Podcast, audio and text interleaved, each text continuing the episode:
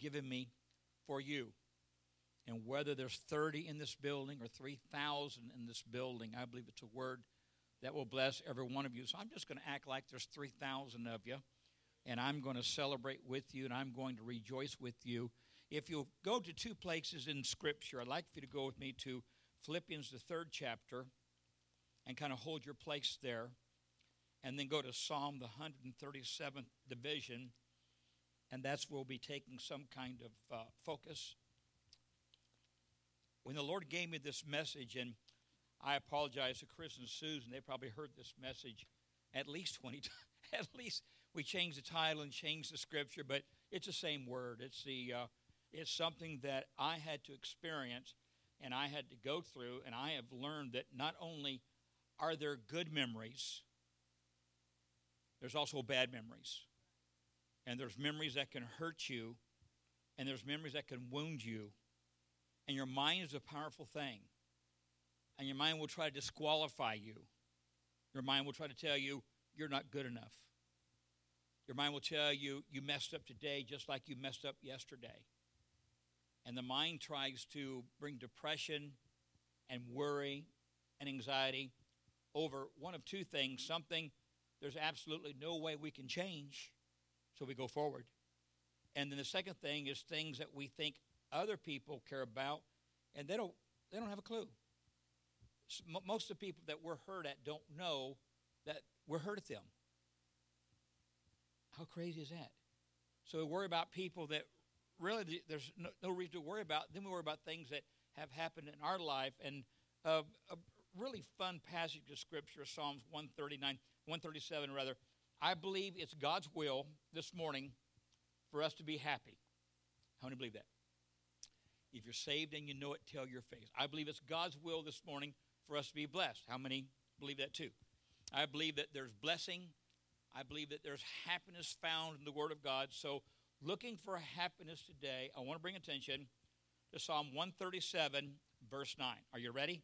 A great revelation. You're going to be blessed. You're going to you're going to laugh. You're going to fall out on the floor with laughter, and you're going to receive this positive word. Are you ready? Happy, there it is, shall he be that dasheth thy little ones against the rocks. Happy shall he be that dasheth thy little ones against the rocks. How many got blessed? Now, Brenda, all these beautiful grandkids, I know you can't relate to wanting to whack them over the head from time to time. And we're so glad to have the Sullivans with us today. God bless you, kids. We're glad that you're here. Happy shall he be that taketh thy little ones and dasheth them against the rocks. Look, if you will, at verse 1. By the rivers of Babylon, there we sat and we wept when we remembered Zion. For there those that wasted us required us this song, saying, Sing us one of the songs of Zion. How shall we sing the Lord's song in a strange land? You have heard me comment in, in the, the, the Old Testament about Hezekiah that God blessed him and helped him win a great battle. And kings from Babylon came and paid him tribute, and, and he showed them the fortune, and he showed them the temple, and he showed them the, the sanctuary. And, and these three kings, or these kings left, and when they left, the man of God, Elijah said, or Samuel said, What, what have you done? And who were those people and what did they want? And he said, Well, they have come. They have come to, to see my, my, my successes. They've come to see everything I've accomplished.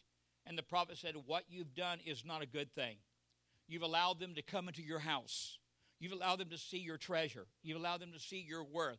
And now they are going to come back, not in your generation, but in your son's generation. They're going to come back and they're going to level Jerusalem. They're going to take everything they can and they're going to terrorize and they're going to destroy this city. I believe it's very, very important that we know what movies our kids are watching. I believe it's very important that we know what kind of heroes our kids are attached to because so quickly things can change. I will tell you that I was a fan of Hannah Montana. I've been a fan of Billy Cyrus. I enjoyed it. Both the girls, I think, grew up watching Hannah Montana, and I enjoyed watching it with them.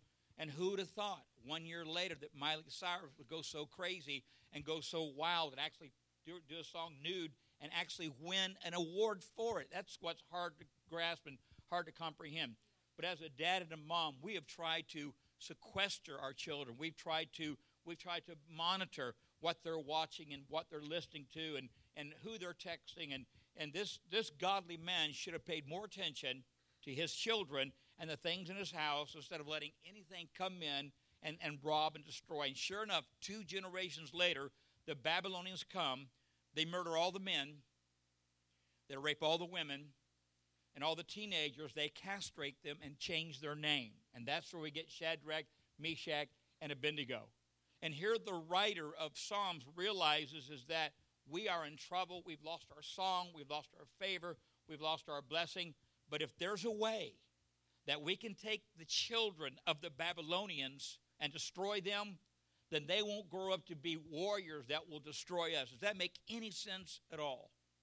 I remember um, a famous lake in, in California, Castaic Lake. It's actually a lake that has been producing some, some large uh, bass 12, 14, 18 pounds, some trophy fish. And every year they have a tournament, and different ones will bring their boats in, and they will, they will fish to win thousands of dollars in a boat and all kinds of trophies. And that particular week, there was a tournament going on. Men had brought their boats from all over different states to perform in this tournament. Fishing was real bad, nobody was catching anything.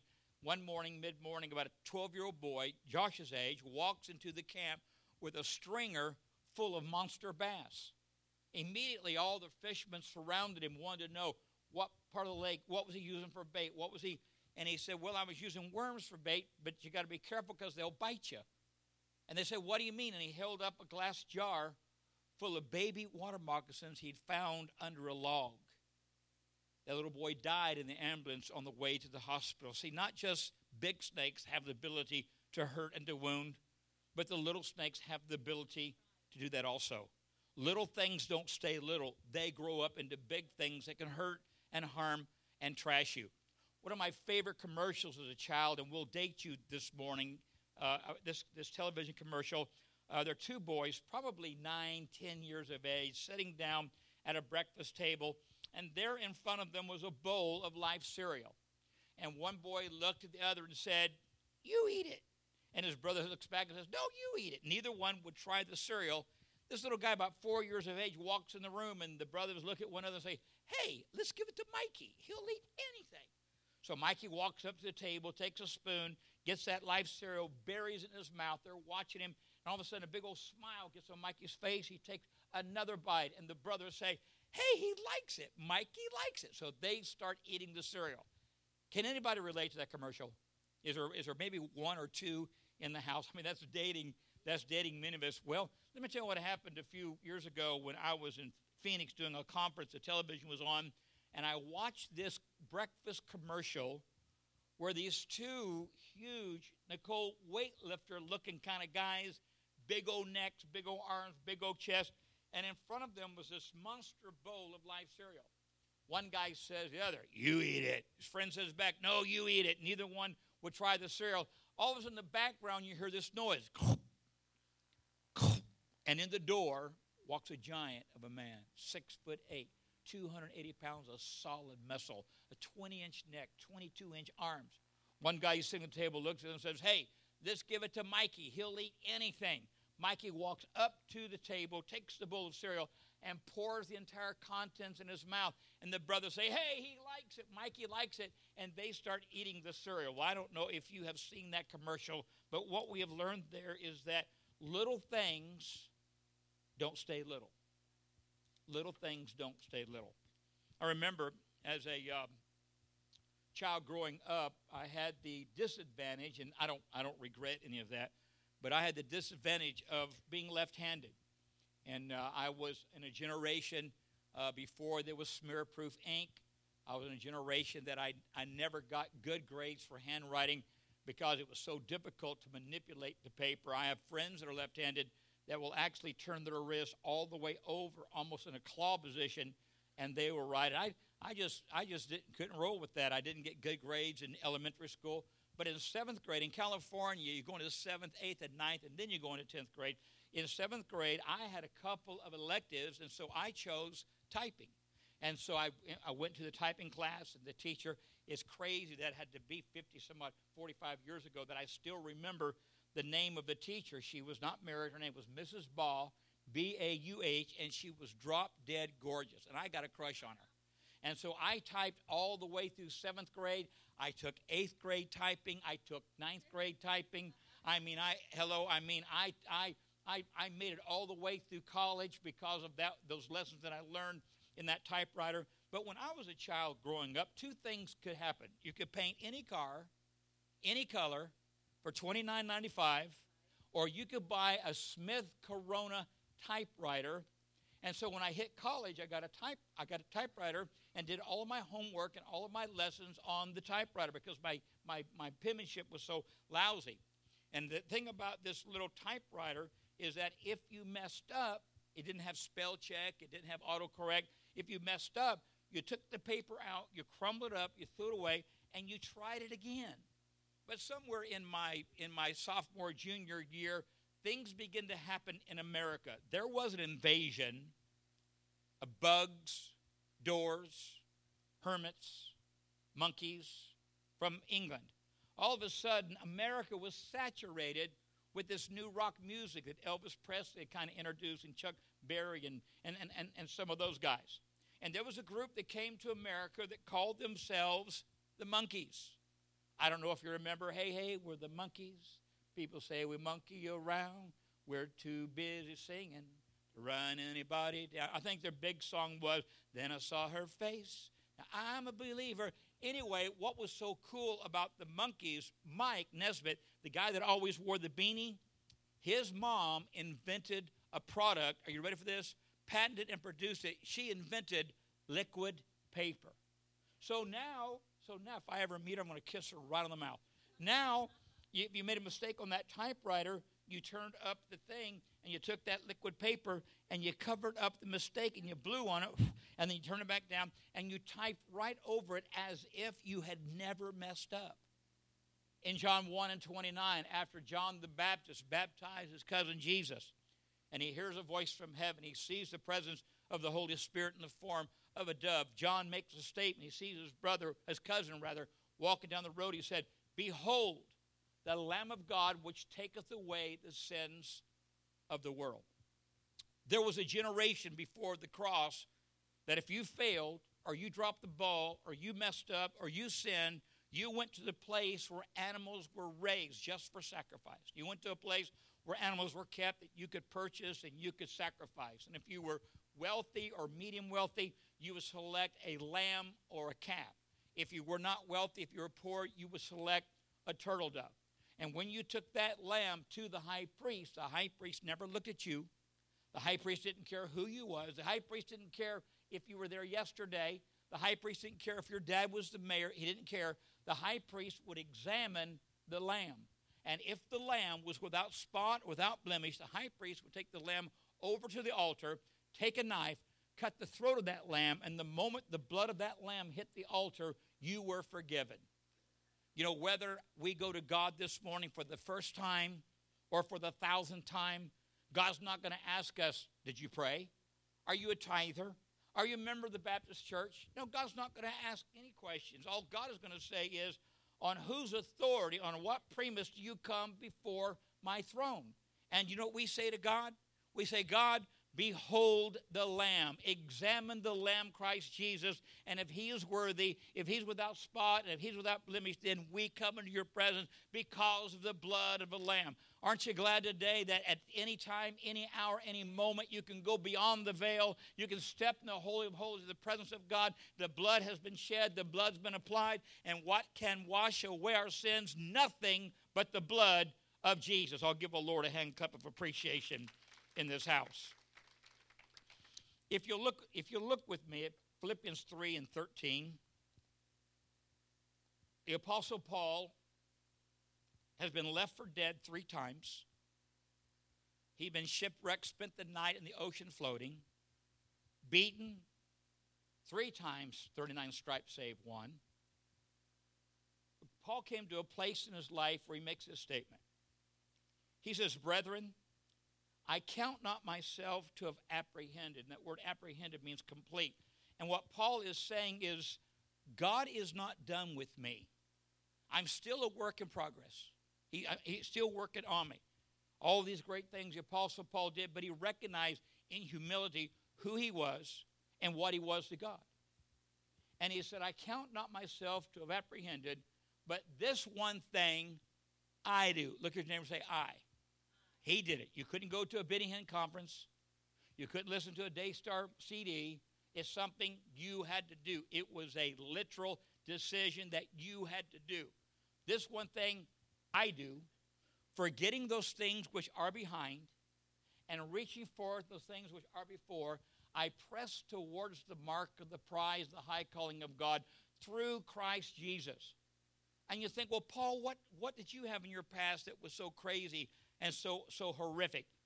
Paul had a, Saul of Tarsus had a written order from the governor and from the, from the emperor that he could arrest Christians, have them murdered, have them massacred, fed to lions, torches in Nebuchadnezzar's hanging garden. That, that was the authority he had. So Paul would go to Christian homes.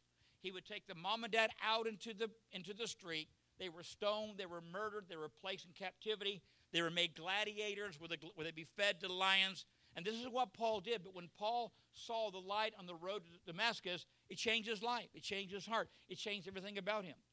But there probably were times, Norman, when Paul would be teaching, preaching, and he would minister, and then after the teaching, someone could walk up and say, Hey, you don't know me, but you came to my home, and my father was murdered, my mom was raped, and I was thrown into prison. But I forgive you because of the blood of Jesus. I forgive you. And that's great for us to be able to forgive, but to be on the end that we've done something to somebody so horrific that we have, we have to step through the process of forgiving ourselves. There's two sides to the street. There's two. There's two. There's the aspect of forget, forgiving, and then the aspect of forgetting. A lot of us have forgiven ourselves for what we've done. I remember uh, as a child growing up, there were, there were memories that, that I established. And a lot of those memories were with family, especially around the holidays. I had, had some awesome cousins. I had some, I had some awesome aunts and uncles. My grandparents, they were just the epitome of, of God, God and God and God with skin on. I mean, literally.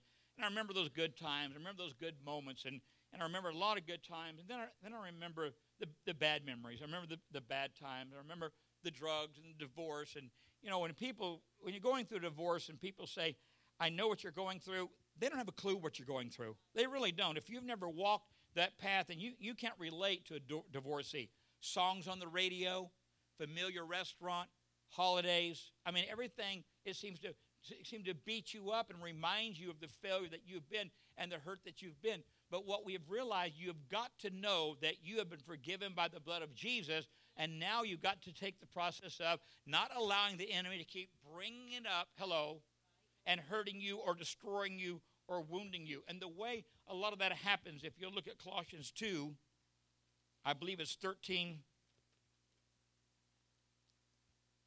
and 14. I laid it out right here. I'm sure the guys are.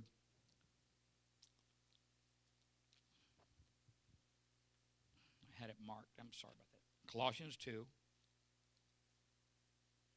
Galatians, Ephesians, Philippians, Colossians. Notice, if you will, verse. Let me look at verse 13. And you, look at somebody and say, This is for me being dead to your sins and the uncircumcision of your flesh, hath he quickened together with him, having forgiven you all. You see that word? All trespasses. When God forgives you, he forgives you of everything. He doesn't hold one or two against you. He doesn't try to rub your nose in it. He doesn't try to to hurt you or badmouth you. But when you come to God, you've got to believe that He is a rewarder and a rewarder of them that diligently seek Him. And He's forgiven you. no matter how bad you think that you've been, no matter what, what you've done or have not done, no matter what sin you've been involved in, sin is sin. Whether it's telling a white lie or whether it's being a murderer, it's all sin. And when you come to God, He receives you just the way you are and He forgives you. Notice, if you will, verse 14 blotting out, there's that liquid paper, blotting out the handwritings of ordinances that was against us, which were contrary to us, and took it out of the way, nailing it to the cross. You will notice today that there is a cross, there is a hammer. I'm going to ask uh, Richard if you'll help me. Richard, if you'll give everyone a nail.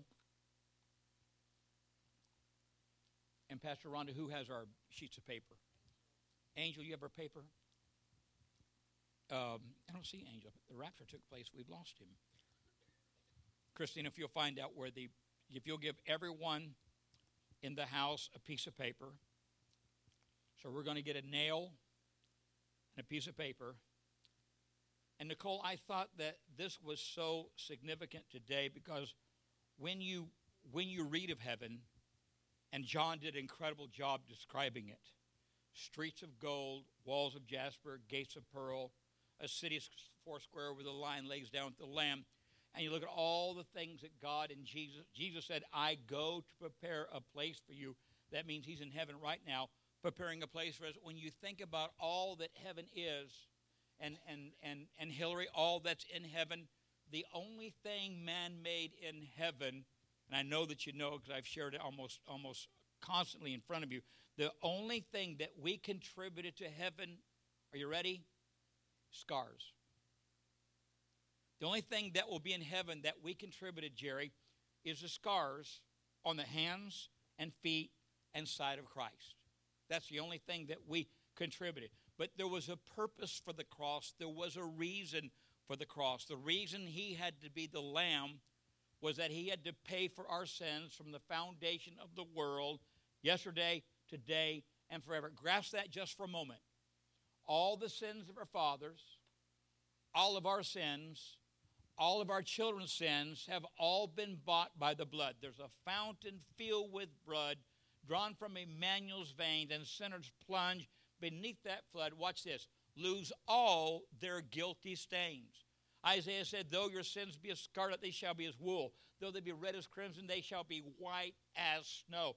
I don't know how he takes the black heart of a sinner and wash it with the red blood of a Savior, and we come out white. And, and one day we're going to return wearing a garment of white, riding on white horses. I don't know the process of how God does that, but I know that God does it. And to go just a little, a little deeper in that blotting out the handwritings that were against us, that means everything the enemy could bring to your attention. Every lie you ever told, every drink you ever drank, every drug you ever abused, every, every, every, everything you ever took, everything that we've ever committed has been nailed to the cross and washed by the blood. And when the devil, as accused of brother, and tries to go before God and tries to remind God of our, because that's what he does. The devil was talking to God about Job trying to remind God of all our failures, all our hurts, and all of our pain. God, as the eternal judge of eternity, listens to what the devil has to say. But aren't you glad this morning that we could not afford an attorney power enough to go against the devil. So God provided our attorney. Jesus Christ is our attorney, and he represents us in heaven right now. And when the devil approaches God with evidence, my lawyer, Jesus Christ says, Your Honor, may I examine the evidence and the evidence that's against me. Jesus takes and holds against his chest, and he saturates it with his blood, and he hands it back to God. And God said, I don't see any evidence. All I see is the blood that will never lose its power, the blood of my son. So we're accepted and forgiven, and not just forgiven, but restored because of the blood of a lamb. Something that you need to know. When Moses stood before Pharaoh to try to release the people of God from Egypt, he had a meeting at a burning bush. And he had a confrontation by God Himself. And God gave him direction. God gave him Aaron to help him. God laid out the plan. And Moses, being an adopted son of Pharaoh, knew all about protocol, knew all about the, all that. Moses asked God, Who shall I say sent me? Who shall I, what name am I going in? What authority am I going? What power am I going in? And God introduces to Moses a term that's called the tetragrammaton. Say that fast three times. The tetragrammaton. The tetragrammaton and what God revealed to Moses. And we know that Moses probably wrote Genesis, Exodus, Leviticus, Numbers, Deuteronomy, and some Psalms, Psalms 90. So Moses, who wrote the, the first five books of the law, probably wrote maybe the book of Job, we're not sure. But when Moses asked God, whose authority am I going to operate under? God introduces Moses to the Tetragrammaton, which is the, are you ready? YHWH. Jehovah, where we get the word Yahweh or we get the word Jehovah. And God told Moses, you tell, you tell Pharaoh that Yahweh sent you. That tetragrammaton became the unspeakable, unmentionable name of, of God, and you were not allowed to utter that name unless you were a priest. And when they would copy the scripture, Jackie, when they're copying the law, every time they came to the word Yahweh, they had to lay their quill down, back away from it, and they went and got the priest. The scribe was not even permitted to write the name of God. That's how sacred, that's how that's how special it was. And the priest would come in, he would wash his hands seven times, he would write the name of God, and then he would be unclean for a day, for an entire day. He couldn't touch anything, he couldn't eat, he couldn't go around people because that name was so sacred and so holy. Josephus 80 years after the death of Christ, relates to Christ saying that somehow Jesus had learned how to pronounce the name of God correctly and perform great miracles. How crazy is that? He told the disciples, I don't come in my name, I come in the name of He who sent me. He had the name, He had the authority. And when Pilate wrote on top of the cross these words, letters rather, Wait for it.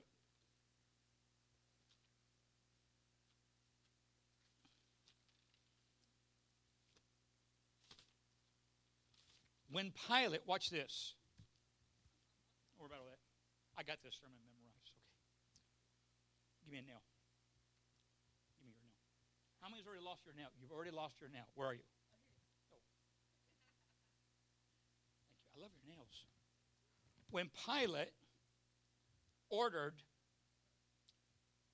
Yahweh to be nailed to the cross, the Pharisees got a major attitude. Because not only did it say, Jesus of Nazareth, King of the Jews, see, in the, in the Hebrew language, there are no vowels, there's no A, E, I, O, U, so everything is consonant. When he wrote YH WH, all of a sudden the Pharisees got very angry and very troubled. And they begged him to change it. And, and you remember what he said? I have written what I've written. And there's a reason why he wrote that. Because when you look at the unspeakable, unmentionable name of God, it goes all the way back, not to Moses, not to Abraham, but all the way back to the garden. Are you ready for this? When God created man and formed man and spoke into his lungs and, and raised him up, and God honored Adam and Eve, and you know the story. Noah come along and had three sons, Ham, Shem, and Japheth. You can go on Ancestry, eh, eh, is that how you say it? Ancestry.com.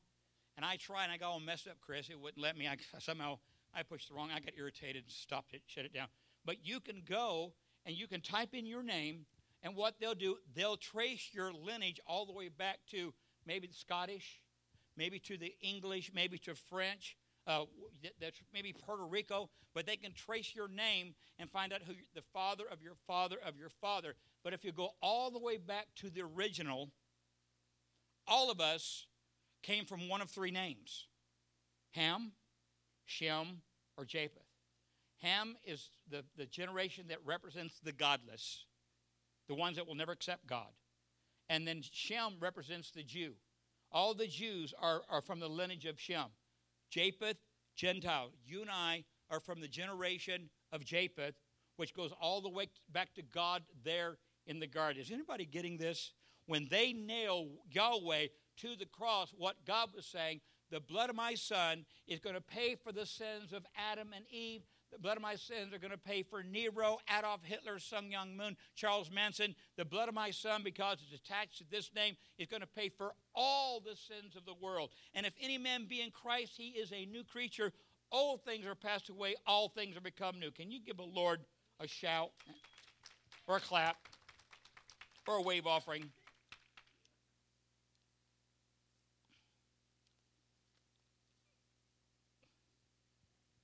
Cool, I got two sermons here. I never finished this one. Maybe I should. I made a note to myself.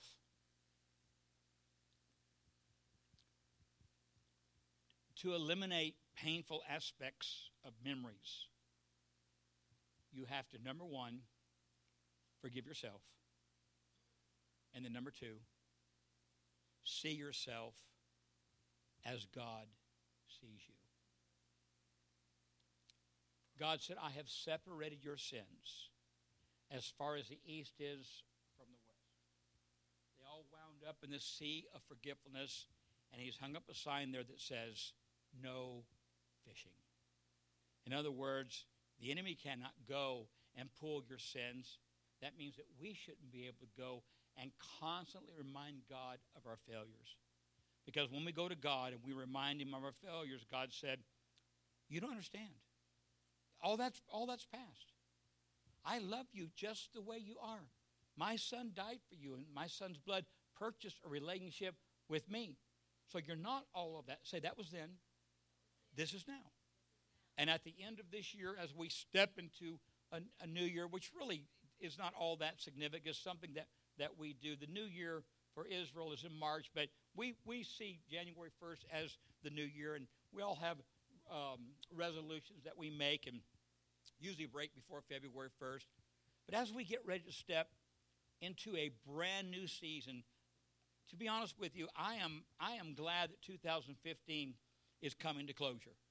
I feel like I've been on pause. I feel like I've been waiting for something. I feel like, and I'm, I'm ready for this year to come, come to an end. I, re, it's, I, I, I love my granddaughter. I love everything that God did in 2015, but I'm, I'm ready. I'm ready to go on. I, I feel like there's some things I'm supposed to be doing, and I'm ready to go on. So if mentally I make a decision to look at January as a brand new season, I believe God will honor me. And I believe that God will honor my desire and my direction when I say that I want to do. So there's some things in 2016 that I want to do that I didn't do in 2015. As we step into 2016, there has been some prophetic reports that whoever is the next president of the United States, and it has been prophesied is going to be a woman, that the next president will not live out her, her, her, full term. The rapture of the church will take place. We'll be resurrected into heaven, and then God's wrath will pour out upon this earth for seven years. That's been some real heavy prophets that people place a lot of confidence in. One being David Wilkerson, who's now dead.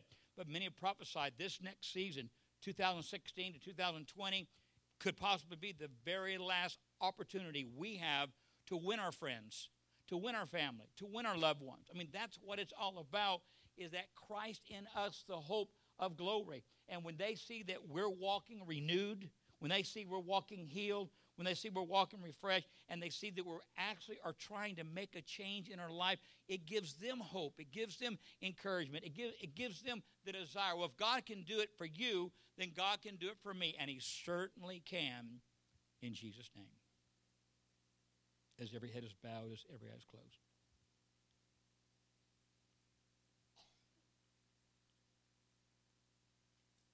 What we're about to do this morning is symbolic. There's nothing magical here. There's nothing superstitious here. But two things this morning have to happen. Number one, you have to acknowledge there is a need you have to acknowledge there is a hurt. You have to acknowledge there is a frustration. You have to acknowledge there is a, a pain. You have to acknowledge that there are dreams unanswered and promises unfulfilled. That there are things in your life that you want absolutely nothing to do with no more. You're going to stop giving people the power to hurt you. You're going to stop being a a doormat. Start being a, a greeter in the house of God. Brand new day, brand new season. Any man being Christ, that metamorphosis of going in the cocoon and emerging from that cocoon, a beautiful monarch butterfly. That's what 2016 has. But number one, there's got to be an acknowledgement. I am hurt. I am wounded. I feel like God let me down. I feel like my brother, my sister, my, my mother, my father, my, my husband, my wife let me down. I feel, I feel there's a hurt there and I feel there's a pain there. So this morning, I choose symbolically to release that hurt. I acknowledge it, it's there. I acknowledge it it's hurt me. I acknowledge it's painful. So I've done the first step. The second step is I need to release it to God. I need to give it to God. I need to stop rearing up its head like a scorpion and trying to bite me, like a snake trying to strike me. I need God to take these broken pieces, these hurt pains, these memories, these frustrations. I need God to just smile on my on my countenance and old things are passed away and all things in the process of becoming a new day, a new season, new generation, a new hope, a new praise, a new prayer. That's what I'd like to see God do today. As you are reflecting this morning and, and uh, you have your nail and you have your paper, I think you've been given a pen. In just a moment, we're going to write down those things that are crippling us, those things that are disqualifying us, and those things that are hurting us. And we're going to have the courage to put it on a piece of paper. Nobody will ever read these papers. These papers are taken and burned in a, in a, in a pile, and only ashes remain of these papers. Nobody will read these. Nobody will look at these. If you want to fold it in half, that's fine. But there's a hammer here, and you have a nail. And when we nail that, that offense, we nail that hurt, we nail that sin, we nail that habit, we nail that pain. Your diary can be your worst enemy. It can remind you not just of good times, but also of some sad times and some bad times, repeated mistakes, failures. But if Christ be for us, if God be for us, who can be against us? if this is of God and we release this, then there are brand new valleys for us to examine, and brand new paths for us to walk, and brand new mountains for us to climb, brand new doors to step through, brand new season, brand new day. Being honest with yourself, the one thing, the two things, there might be three or four things. Take, take your time as God brings them to your attention. As we open our heart, and ask Him to bring these to our attention that has hurt us, disqualified us, messed us up, troubled us. We're going to write it down, and then we're going to walk down to the cross and take the hammer. We're going to nail this to the cross, and we're going to leave it here. And the janitor called the Holy Ghost is going to clean up after us. We're going to take these hurts and talk to Jesus about healing them and talk to the Father about mercy and grace. It's all symbolic, it's all a type and shadow. As he took the communion and said, This do often remembrance of me. It's just a type and a shadow, just a just an acknowledgement that we honor. There's nothing sacred about this cross, there's nothing uh, supernatural about the nail, there's nothing special about the paper. Those are all man made products, even the cross. But today we take opportunity to nail. Father, as I prepare to nail something this cross, I ask you to blot out my transgressions and blot out my sins and my mistakes, my failures. And let me be that one of the redeemed that your word talks about. Let me be that favored son, the prodigal son that returns to the father, and the fatted calf is killed, and the ring and the robe are provided. Let me be a part of that story. Let me come back to the Father. Let me return to the things of God. Let me let me acknowledge my lack of pursuit and give me a hunger, give me a taste, give me a desire to pursue you and the things you have for me. YHWH, the name of God, all the way from Adam, all the way into our future until your Son returns. We speak that name, Yahweh. We speak that name, Jehovah. You are Lord of our life. You're Lord of everything that we're a part of, and we honor you today. And we remind you today of the blood, remind you today of the cost, the sacrifice that was made for us. We apply that to our account. We apply that to our credit. We apply that to our restoration, to our victory. We apply the blood of Jesus. Let us be saturated in that blood. Our thought process, uh, every area of our life, let it be saturated with the blood of Jesus. In Jesus' name. As we play this song, if you will, if you'll bring your what you've written on your paper, if you'll bring it and you can nail it anywhere on the cross. And symbolically, when you nail this, I want you to say, I release this in Jesus' name and will not allow it to come back and bite me again. I release this in the name of Jesus, and I am going to get better. I'm going to get healthy.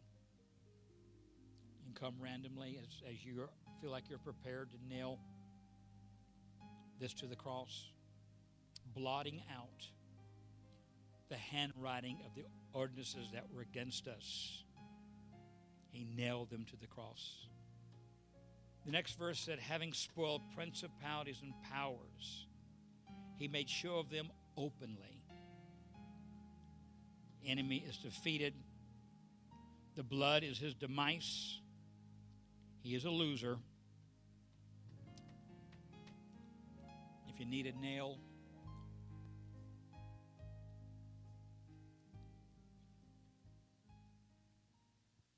Brenda, what a joy to have these beautiful grandbabies. We love Angela and we love Josh and we love Haley and Kayla and Josh Jr. Robbie, thanks for coming this morning. God bless. If we can just keep playing that same song, I sing praises to your name. Or a song of your choice.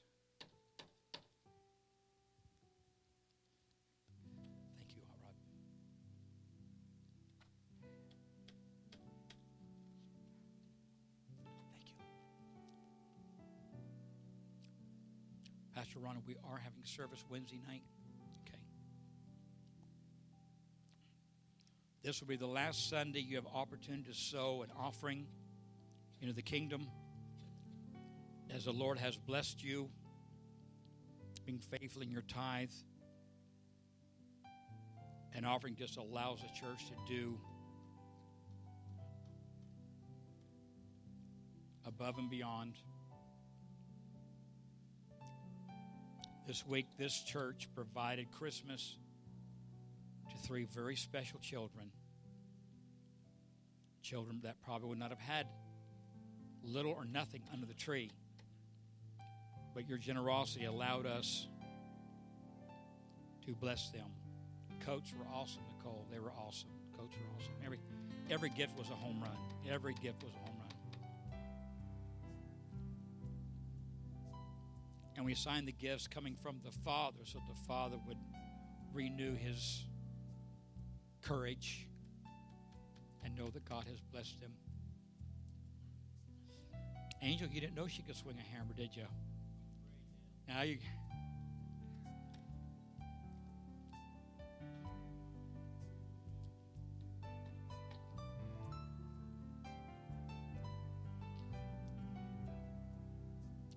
As we step into 2016, it seemed like the Holy Spirit has provided a library. There are so many incredible books right now that are self help books. Anything by Mark Batterson will bless you, help you get from the pit to the valley to the mountain.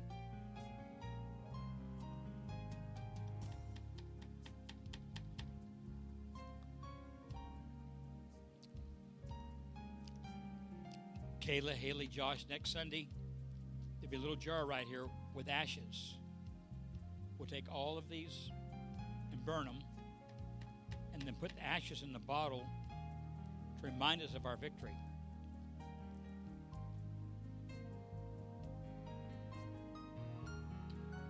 Got a bunch of people that can use a hammer. Remember that we're tear something down or build something.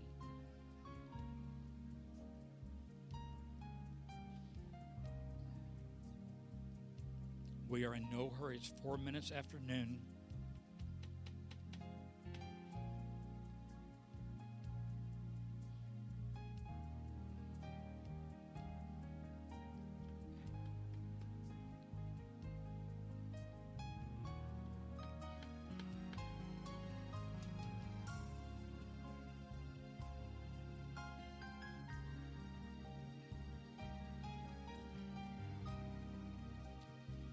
Prayer for your pastor. I'll be attending the funeral today of the young lady that was killed in a horrible accident on, uh, I think, Blythe Ferry.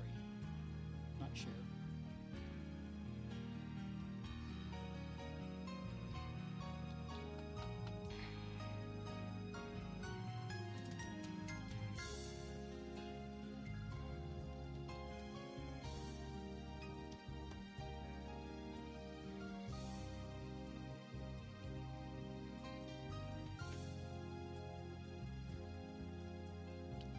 Like that song that says, There's room at the cross.